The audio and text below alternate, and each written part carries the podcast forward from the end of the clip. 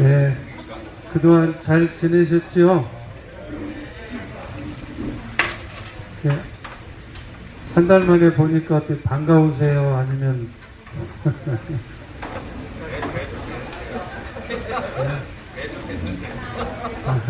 아니 여러분들끼리 소리가 좀 잘 안 들리는데 잘 들려요? 예. 제가 귀가 좀 잘 안 들려요. 신장이 안 좋아지면 귀가 안 들린다 그러더라고요. 그래서 집에서 텔레비전 보면 진짜 시끄럽다고 그래요. 볼륨을 크게 해놓으니까. 네. 아, 오늘 여러분들하고 같이 나눌 이제 말씀은 선교적 교회를 위한 선교적 예배입니다. 예, 우리가 지난 1월과 2월에 그 선교적 교회가 뭔가에 대해서 살펴봤고요.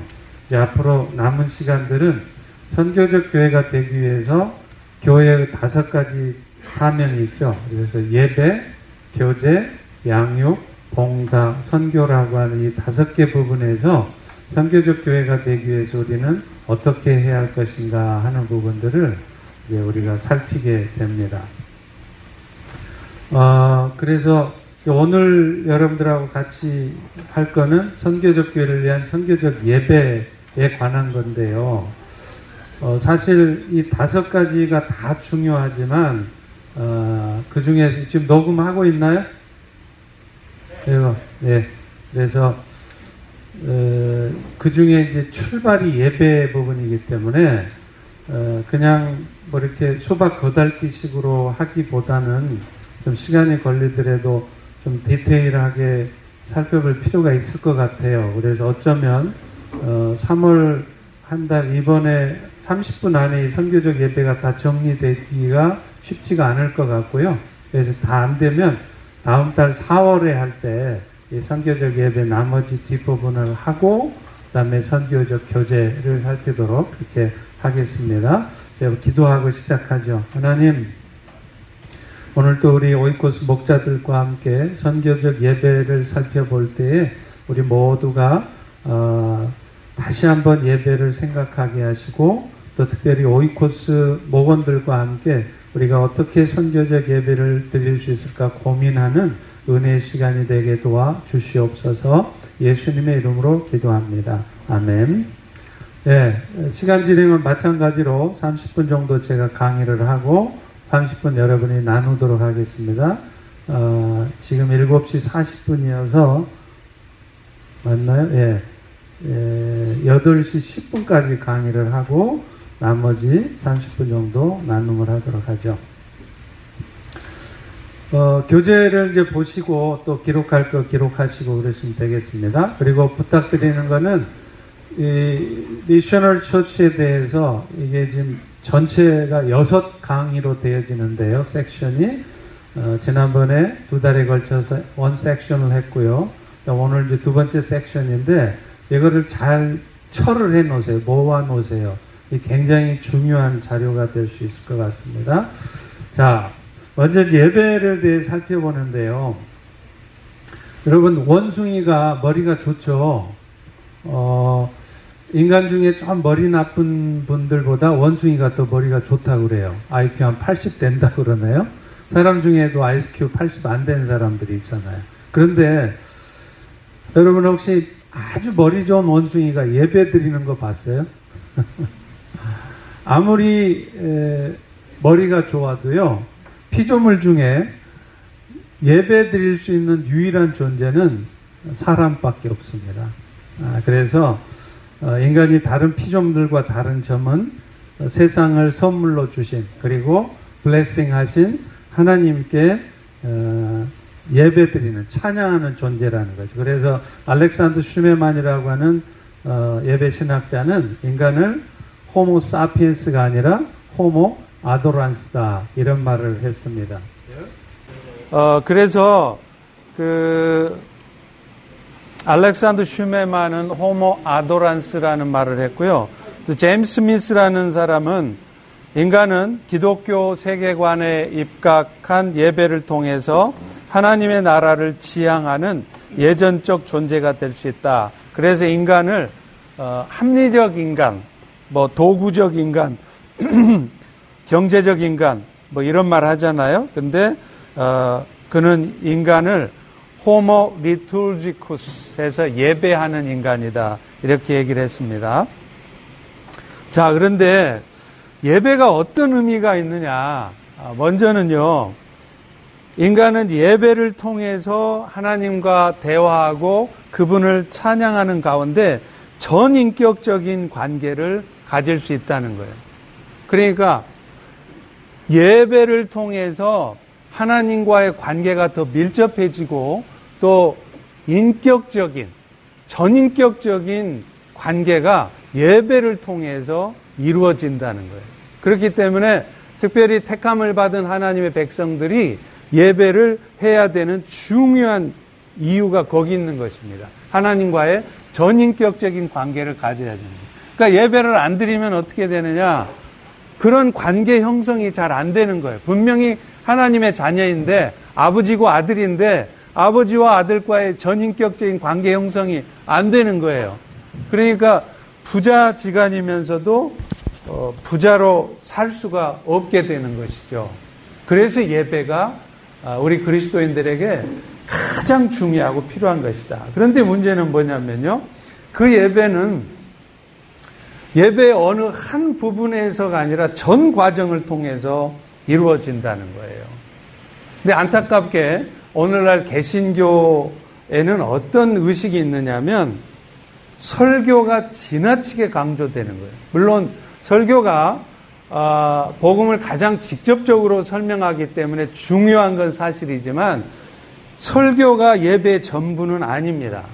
그래서 예배 시작, 예배 초청, calling to worship로부터 해서 benediction까지 축도까지 전체가 다 예배인 것이고 그 전체 예배를 통해서 하나님과 인간 간의 전인격적인 관계가 형성되는 것이지 설교를 통해서 되는 것이 아니라는 거예요. 그런데 이런 잘못된 생각들이 어떤 생각을 가져오느냐면 설교만 들으면 예배를 다 드린 것이 되는 거예요. 그래서 찬양 시간에는 안 들어오고 있다가 이제 설교 시간 되면 예배 들어와요. 그리고 설교 끝나면 바로 급한 일 있다고 나갑니다. 그러면서 나는 예배를 드렸다고 생각하는 거죠. 요즘 온라인 예배를 드리는데요. 온라인 예배도 마찬가지예요. 라이브 스트리밍으로 실시간으로 예배 중계가 되는데도 처음부터 예배 참석을 안 해요. 그러니 나중에 일을 다 보고 나서 저녁쯤 돼서 목사님 설교 동영상을 들어요. 그러면서 나는 예배를 드렸다는 것이죠. 이건 대단히 잘못된 생각입니다. 그것은 성경 공부일 뿐이지 특강을 들은 것이지 예배 드린 것이 아니라는 거예요. 다시 말하면 하나님과의 전인격적인 관계 형성이 설교 듣는 것 갖고는 형성이 안 된다는 거예요. 네. 그래서 어, 예배는 하나님과의 전인적 관계를 형성하는 것이고 그것이 예배 전 과정을 통해서 이루어진다. 또 두 번째는요. 예배 시작은 근본적으로 하나님으로부터 시작된다는 것을 분명히 해야 돼요. 그래서 예배 시작이 뭡니까? 예배 시작을 어떻게 하죠? 우리는 아, 오늘 또 폭풍 한수를 뚫고 이 자리에 오신 여러분들을 환영합니다. 일기예보 하잖아요? 아니에요. 예배 시작은 사실은요, calling to worship. 예배 초청이 돼야 돼요. 그래서 오늘날 이 전통 예배에서도 조차도 이 예배 부르신 부분이 많이 생략됩니다. 그래서 뭐 묵상 기도함으로 예배를 시작하겠습니다. 아니에요. 그 잘못된 거예요. 진짜로 예배 시작은 하나님께서 우리를 예배 자리로 부르셨다는 어나운스먼트가 있어야 되는 거예요. 특별히 열린 예배 형태를 하는 경우는 아예 그런 어나운스먼트가 전혀 없어요. 우리 다 같이 일어나서 찬양하겠습니다. 아니라는 거예요. 예배 시작에 반드시 calling to worship 하나님께서 우리를 이 예배 자리에 부르셨다는 것을 반드시 예, 밝혀야 된다는 거예요. 그래서 예배 자체가 내가 의지적 결단으로 해서 이 자리에 온 게 아니라 하나님이 우리 인바이트 해 주셔서 되었다. 다시 말하면 예배의 수동성입니다. 그러니까 내가 예배에 참석하고 내가 결단하고 예배에 들어온 것이 아니라 하나님께서 우리를 인바이트 하지 않으시면 우리는 예배에 절대 참석할 수 없어요. 그러니까 내가 예배 오늘 이 자리에 와 있다는 것 자체가 감사한 것이에요. 왜냐하면 하나님이 나를 인바이트 안 했으면 몸이 아파서 코로나 걸려서 교통사고 나서 예배 못 옵니다. 그런데 하나님이 나를 인바이트해서 이 예배 자리로 불러서 전인격적인 관계를 형성하기 위해 콜링 하셨기 때문에 그것이 감사한 것이죠.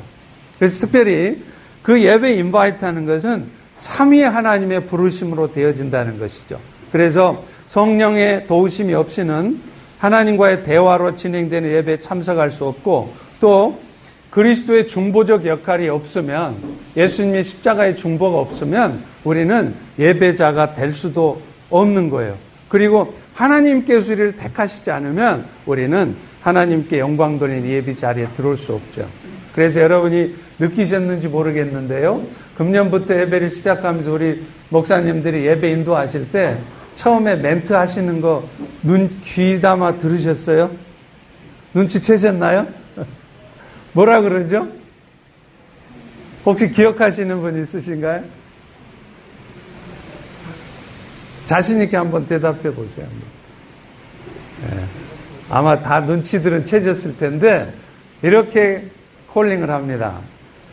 오늘 하나님의 택하심을 따라 예수 그리스도의 십자가의 은혜를 입어 성령 하나님의 부르심으로 이 자리에 오신 여러분들을 축복하고 환영합니다. 목사님들의 멘트가 바뀌었어요. 그 이유가 뭐냐면 calling to worship을 한 겁니다. 예배의 부름. 그래서 내가 지금 예배 이 자리에 와 있는 것 자체가 엄청난 축복이고 감사다. 예배 시작부터 그 감사의 마음이 있는 거예요. 근데 예배 와도 뭐 그냥 일주일에 한 번씩 제사 드리는 마음으로 그냥 도살장에 끌려온 양처럼 마지못해서 예배 자리에 앉아 있는 게 아니라 예배 시작부터 철저하게 하나님의 은혜가 아니면 내가 이 자리에 올 수 없는데 하나님의 부르심으로 성령의 도우심으로 예수 그리스도의 십자가의 중보로 이 자리에 왔다는 것을 시작부터 인식시키는 거예요. 그래서 조금 이따 이제 구체적으로 일곱 가지 예배 순서들을 다루게 될 텐데 그래서 calling to worship이 굉장히 중요한 겁니다. 하나님이 우리를 예배 자리로 부르셨다라고 하는 것이죠. 자, 세 번째는요. 이 예배는 하나님과의 사귐을 통해서 하나님의 형상을 드러내도록 예배를 드린다는 거예요. 다시 말하면 예배라고 하는 하나님과의 사귐, 또 커뮤니언, 교통을 통해서 하나님을 닮아가도록 하는 것이다라고 하는 것입니다. 그런데 이 하나님을 닮아가는 것은 하나님께서 제시한 방식대로 주어지는 것이라는 거예요. 이 부분이 또 굉장히 중요합니다. 그런데 오늘날 오늘날 어, 우리는 무의식적으로요 예배 주도권이 하나님께 가 있는 것이 아니라 나에게 주어져 버렸어요. 특별히 특별히 1960년대부터 시작되어서 1990년대 절정기를 이루었던 소위 말하는 예배 갱신 운동. 오늘날로 하면 열린 예배 운동이 그것입니다. 그래서 이 열린 예배가 갖는 가장 큰 맹점이 뭐냐면요. 지금 이미 많이 그 맹점들이 드러나고 있어요. 어쩌면 우리 교회에도 드러나 있을지도 몰라요. 그러니까 예배 초점이 철저히 하나님께 있는 것이 아니라 예배 주도권이 사람에게 와버려 있는 거예요. 그래서 성도들이 예배 와서 감각적으로 은혜를 느끼고 받느냐, 그게 중요한 거예요. 그게 아니라는 거예요. 예배 주도권이 사람에게 있는 것이 아니라 내가 느끼는 어떤 감각, 감정, 이모셔널한 터치, 그게 중요한 게 아니고 하나님께 있는 거라는 것입니다. 그래서 이 예배 갱신 운동이 이 문화에 적합한 예배를 시도했다는 점에서는 굉장히 의미 있는 일이었지만 오늘날 예배 갱신 운동이 초래하고 있는 가장 큰 맥점이 의도하지 않았어요. 처음에는 그걸 몰랐어요. 그런데 그런 형태의 예배를 드리다 보니까 어느 순간 하나님 중심의 예배가 아니라 예배자 중심의 실천을 강조함으로 해서 예배 본질을 의도하지 않게 놓치는 그런 상황들이 생겨났다는 거예요.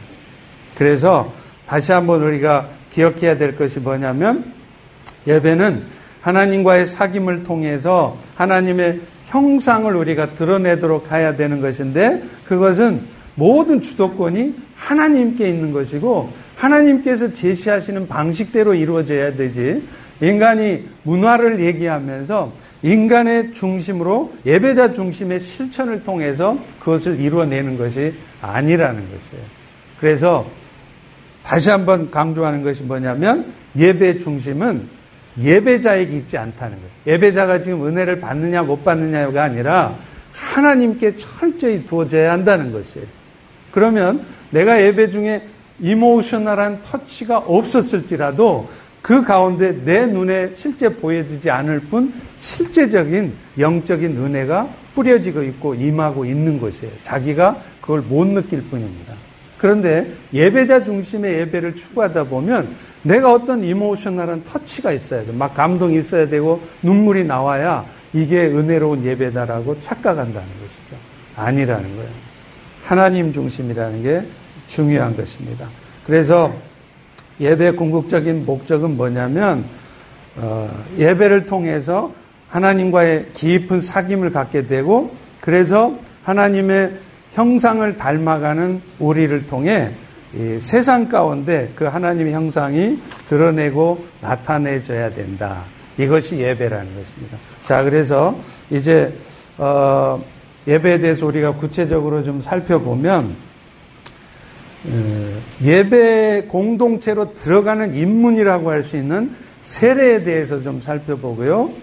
그 다음에 실제적인 예전으로서 예배 시작인 calling to worship, 예배로의 부름, 그 다음에 kiss of peace, 평안의 입맞춤, 그리고 어, 그 다음에 경배와 찬양, 그 다음에 기도, 그 다음에 말씀, 그 다음에 어, 성찬 이렇게 구체적으로 좀 살펴보도록 이렇게 하겠습니다. 자, 먼저 이제 그 예배로의 부름 아, 예배로 부름이 아니라 세례죠. 세례는요, 어, 기독교 공동체에 속하게 되는 실질적인 출발이라는 것입니다. 어, 실제로 성도가 교회 공동체의 일원으로 받아들여지는 구체적인 행위가 바로 세례를 받는 것이에요. 그래서 인간의 삶에서 가장 중요한 부분이 정체성인데 그 정체성은 관계 속에서 규정이 됩니다. 근데 그 우리 그리스도인들이 갖는 관계라고 하는 것은 삼위 하나님과의 관계예요. 그런데 세례가 뭐냐면 우리의 정체성을 확인시켜 주는 것이죠. 너는 삼위 하나님과 연합된 자라는 것을 구체적으로 보여주는 것이 바로 세례다라고 하는 것입니다. 그래서 내가 예수 그리스도를 믿음으로 받아들이는 즉시 우리는 그리스도와의 실질적인 연합이 이루어져요. 그걸 성령의 세례라고 그러죠. 그런데 실제로 우리의 물의 세례가 필요한 것은 뭐냐면 이 교회는 눈에 보이지 않는 불가견적 교회만 있는 게 아니라 우리 눈에 보여지는 가견적 교회, 다시 말하면 조직교회가 있어요. 그러니까 우리 성도들이 실제 신앙생활하는 것은 불가견적 교회, 눈에 보이지 않는 천상교회가 아니라 지금 이 땅에 우리 눈에 보여지는 펠로시 교회 같은 가견적 교회에서 조직교회에서 신앙생활 한단 말이에요. 그렇기 때문에 예수 그리스도를 믿는 믿음으로 이미 우리는 그리스도와 연합이 되지만 가견적 교회인 이 조직 교회인 지상에서 신앙생활하기 위해서는 그 교회 공동체에 공식적으로 내가 들어가 있다는 일원이 되었다는 그런 표시가 필요하다는 거예요. 근데 그게 뭐냐면 그게 세례다라고 하는 것입니다. 그래서 세례가 갖는 첫 번째 의미는 세례자가 삼위 하나님과 연합되었음을 선포하는 것이에요. 그래서 로마서 6장 3절 4절에도 우리가 그리스도와 함께 연합되었다. 십자가에 못 박혀 죽은 것이 곧 그리스도와 연합되어져서 우리는 함께 십자가에 죽었고 또 예수님과 함께 영원한 생명으로 다시 부활했다는 걸 얘기하잖아요. 그러니까 우리 모두는 그리스도와 함께 삼위 하나님께 연합되어졌다는 것을 세례를 통해서 보여주는데 그것은 곧 뭐냐면 우리는 그리스도와 함께 우리의 모든 죄가 이미 죽었고 그 다음에 예수 그리스도의 새로운 생명으로 다시 부활했다는 것을 새 생명으로 살게 되었다는 것을 실제적으로 보여주는 것이 바로 세례라는 것입니다. 그래서 세례는 굉장히 중요한 것이다 라고 얘기를 하는 것이죠. 그런데 오늘날 이런 하나님과의 관계 형성을 가시적으로 보여주는 세례가 오늘날 현대 기독교인들에게 잘 분명하게 전달되지 못하는 이유는 뭐냐면 이 근세부터 시작된 계몽주의 세계관 때문에 그래요. 그래서 근대 세계관의 핵심은 뭐냐면 인간의 이성을 통해서 자아를 발견하는 것이 근대 계몽주의 세계관의 핵심입니다. 그러다 보니까 인간의 존재의 기초는 뭐냐면 이성적으로 사유하고 있는 것 자체가 인간의 존재의 기초라는 거예요. 그러니까 그런 시각 속에서는 보이지 않는 하나님과의 관계, 그건 별로 중요하지 않은 것이에요.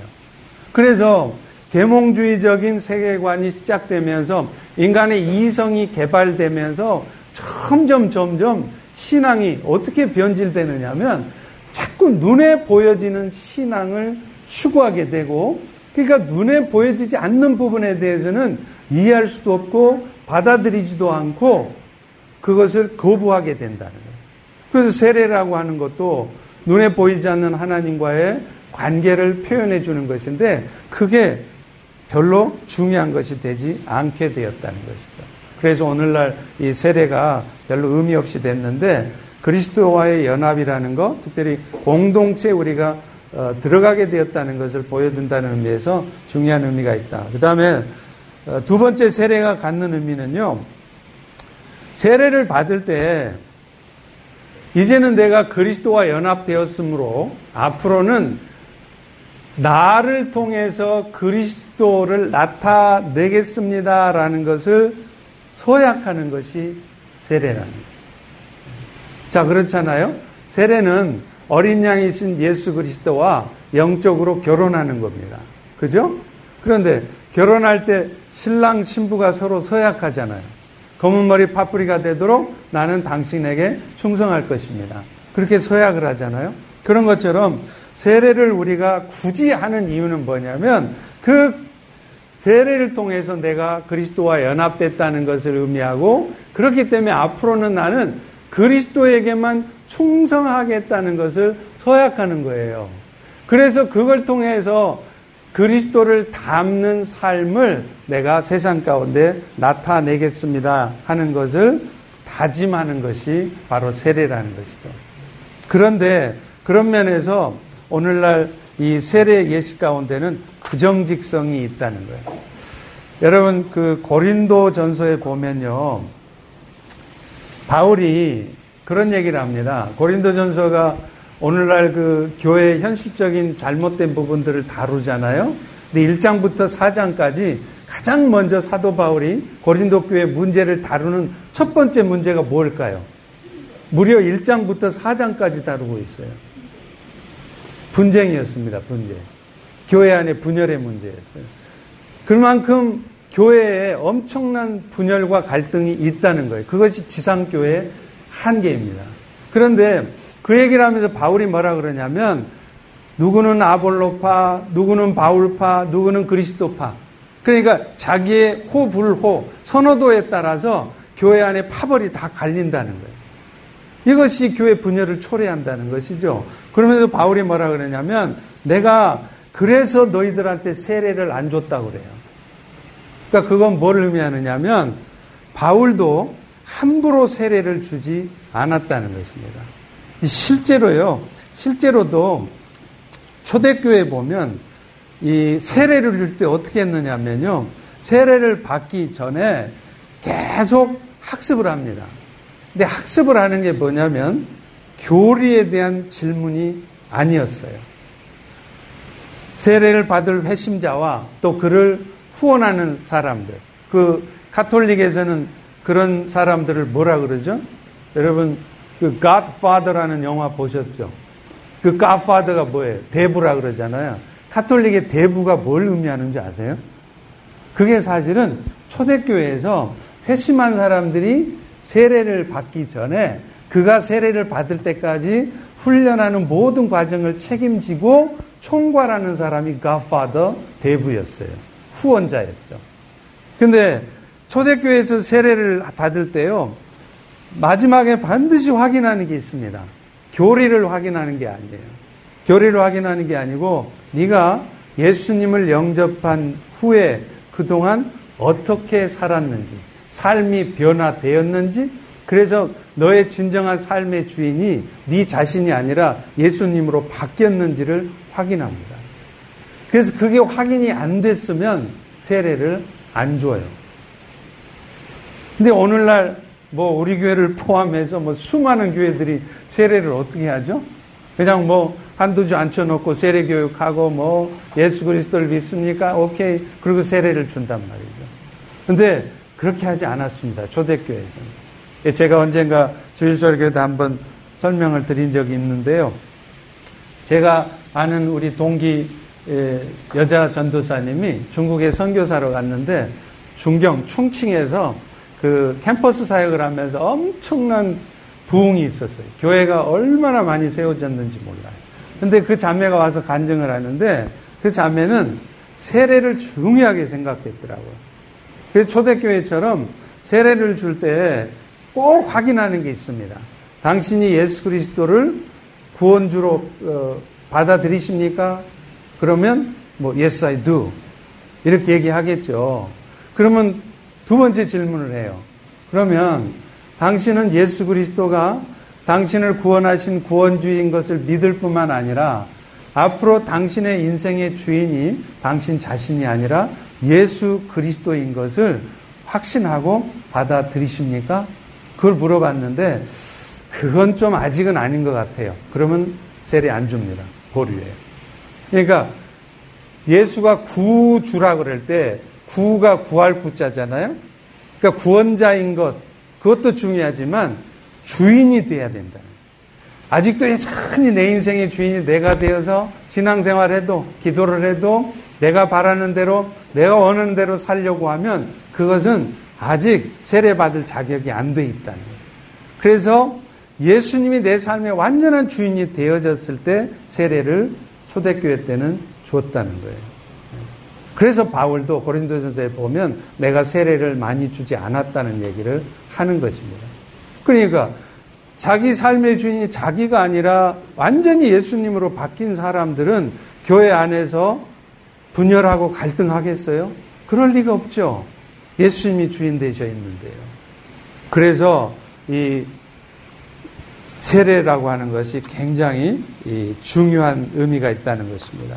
그 다음에 어, 세 번째로는요. 세례가 갖는 것은 의미는 공동체성과의 관련이 있다는 거예요. 그래서 역사적으로 세례는 그리스도의 몸인 교회 공동체 안으로 들어가는 것을 의미하는데 여기에는 두 가지의 의미가 있습니다. 첫 번째는 뭐냐면요. 내가 하나님의 백성으로 이 공동체에 받아들여졌다는 것이고 동시에 또 세례받은 자로서 공동체 일원으로 받아들여짐으로써 갖는 의무가 있는데 그것은 뭐냐면 자신과 똑같이 하나님과 연합된 자들을 적극적으로 받아들이겠다는 것을 의미한다는 거예요. 그러니까 내가 세례를 받으면 나는 이 공동체가 나를 받아들인 것처럼 앞으로 나도 나도 이 공동체 모든 성원들을 다 받아들이겠습니다라는 것을 다짐하는 것이 세례였다는 것입니다. 그것은 곧 뭘 의미할까요? 내 생각과 다르고 나와 좀 결이 다른 교회 안에 다른 지체가 있을지라도 내가 이 공동체에 받아들여진 것처럼 내가 이해할 수 없고 받아들일 수 없는 저 지체도 이 공동체에 받아들여졌다는 것을 인정하는 것입니다. 그걸 인정한다면 내가 받아들여진 것처럼 나도 그 지체를 받아들여야 되는 거예요. 그것이 바로 세례의 의미예요. 근데 세례는 받아놓고 내가 공동체에 받아들여진 것은 감사하면서 공동체 안에서 다른 지체는 내가 받아들일 수 없고 받아들이지 않겠다 그러면 그거는 그 공동체에서 나가야 되는 거예요. 그 공동체 일원이 될 자격이 없는 것입니다. 그래서 내가 세례를 받는다라고 하는 것은 어, 얘기를 정리하자면 하나님과의 관계성을 확인해서 내가 그 공동체에 받아들여지는 것이고 그 공동체 신앙적인 삶을 통해서 나타난 그리스도의 형상을 통해서 세상에 그 그리스도의 모습을 나타내 줘야 되는데 그걸 위해서는 이 교회 지체 안에 다른 지체들을 받아주리는 그런 훈련을 해야 된다는 거예요. 그걸 하겠다는 것이 바로 예, 세례라는 거예요. 그러니까 용납한다는 거죠. accept 한다는 것이죠. 예. 그러니까 사실 그렇잖아요. 여러분 안에도 내가 저 지체는 도저히 받아들일 수 없다.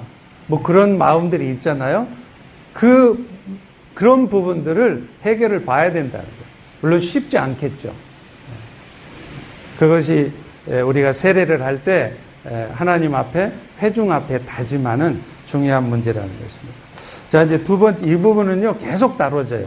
두 번째로, to, 어, worship은, 이제 실, 네? 어,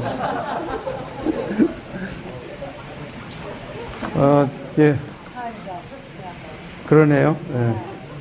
그러면 예배의 부르심만 이게 짧으니까 간단하게 좀 하고 마칠게요.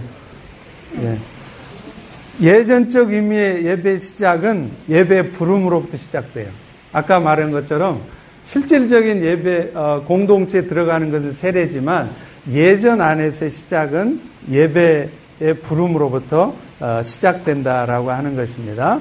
어, 그래서 아까 말한 것처럼 그 우리가 하나님의 부르심으로 예배 자리에 있을 수 있게 되었다는 것을 구체적으로 알려줄 수 있는 언어적 그 개발이 필요하다. 그래서 어 그냥 단순히 일기예보 하는 것이 아니라 어 예 배가 하나님의 부르심으로 되었다는 것을 선언하고 또 그런 부분들이 이제 필요하다라고 하는 것이죠.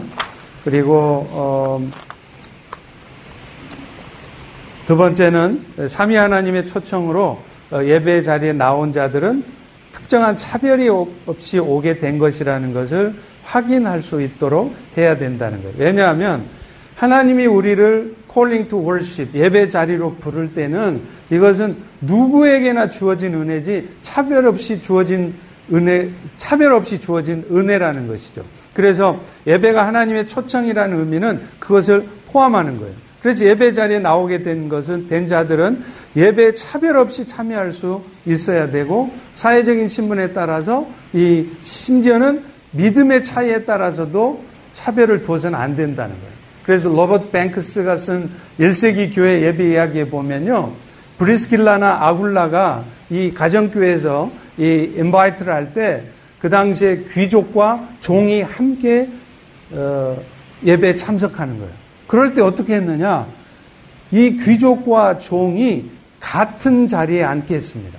그리고 식사도 그 당시에 로마 제국의 예법은 종과 주인이 귀족이 절대 같은 자리에 식사를 할 수가 없어요. 종들은 따로 식사했죠. 그런데 초대교회 때는 같은 자리에서 식사하게 했습니다. 그리고 그 귀족도 좋은 자리 상석에 앉는 게 아니라 저 뒤에 구석진 자리에 앉았어요. 이것은 교회가 차별 없이 대했다는 것이죠. 사회적 신분이 높다 그래서 인정해주고 또 믿음이 좋다 그래서 인정해주는 게 아니라. 그래서 이 부분에 대해서 이 제가 어좀 동의가 안 되는 부분들이 있었는데 그게 뭐냐면 명성교회를 제가 한번 가봤어요. 근데 명성교회를 갔더니 거기는요, 그 명성교회는 장로만 뭐 수백 명이더라고요. 상상이 되십니까? 근데 자리가요, 앞자리부터 몇 줄까지 다 장로석이에요. 지정석입니다. 그 출석을 부르는데요. 그 장로가 예배 참석 안 하면 박살 나는 거예요. 뭐, 장로의, 장로도 뭐 예배 참석 못할 수 있잖아요. 그 출석 확인한다는 것부터가 마음에 안 들지만, 문제는 지정적으로 정해놔가지고 맨 앞자리에 앉게 했다는 건 그걸 보름이 할까요? 벌써 믿음의 차별을 두는 것이죠. 그건 있을 수 없는 거예요. 아, 중직자들이 어떤 신앙의 모범을 보이기 위해서 예배 시간에 맨 앞자리에 에, 이렇게 자발적으로 앉아서 예배 드리는 것은 좋은 일일지언정 그것이 마치 앞자리는 아주 중직자들만 앉는 자리 이런 인식이 생겨서는 안 된다는 거예요. 그래서 누구나 앞자리에 앉을 수 있도록 해줘야 된다. 이것이 calling to worship이 갖는 중요한 어, 이유 중에 이유 중에 하나입니다. 네, 그 다음에 뭐 또 이렇게 설명할 게 많은데 또 시간이 다 됐으니까 오늘은 이제 여기까지 하고요. 다음 달에 예, 나머지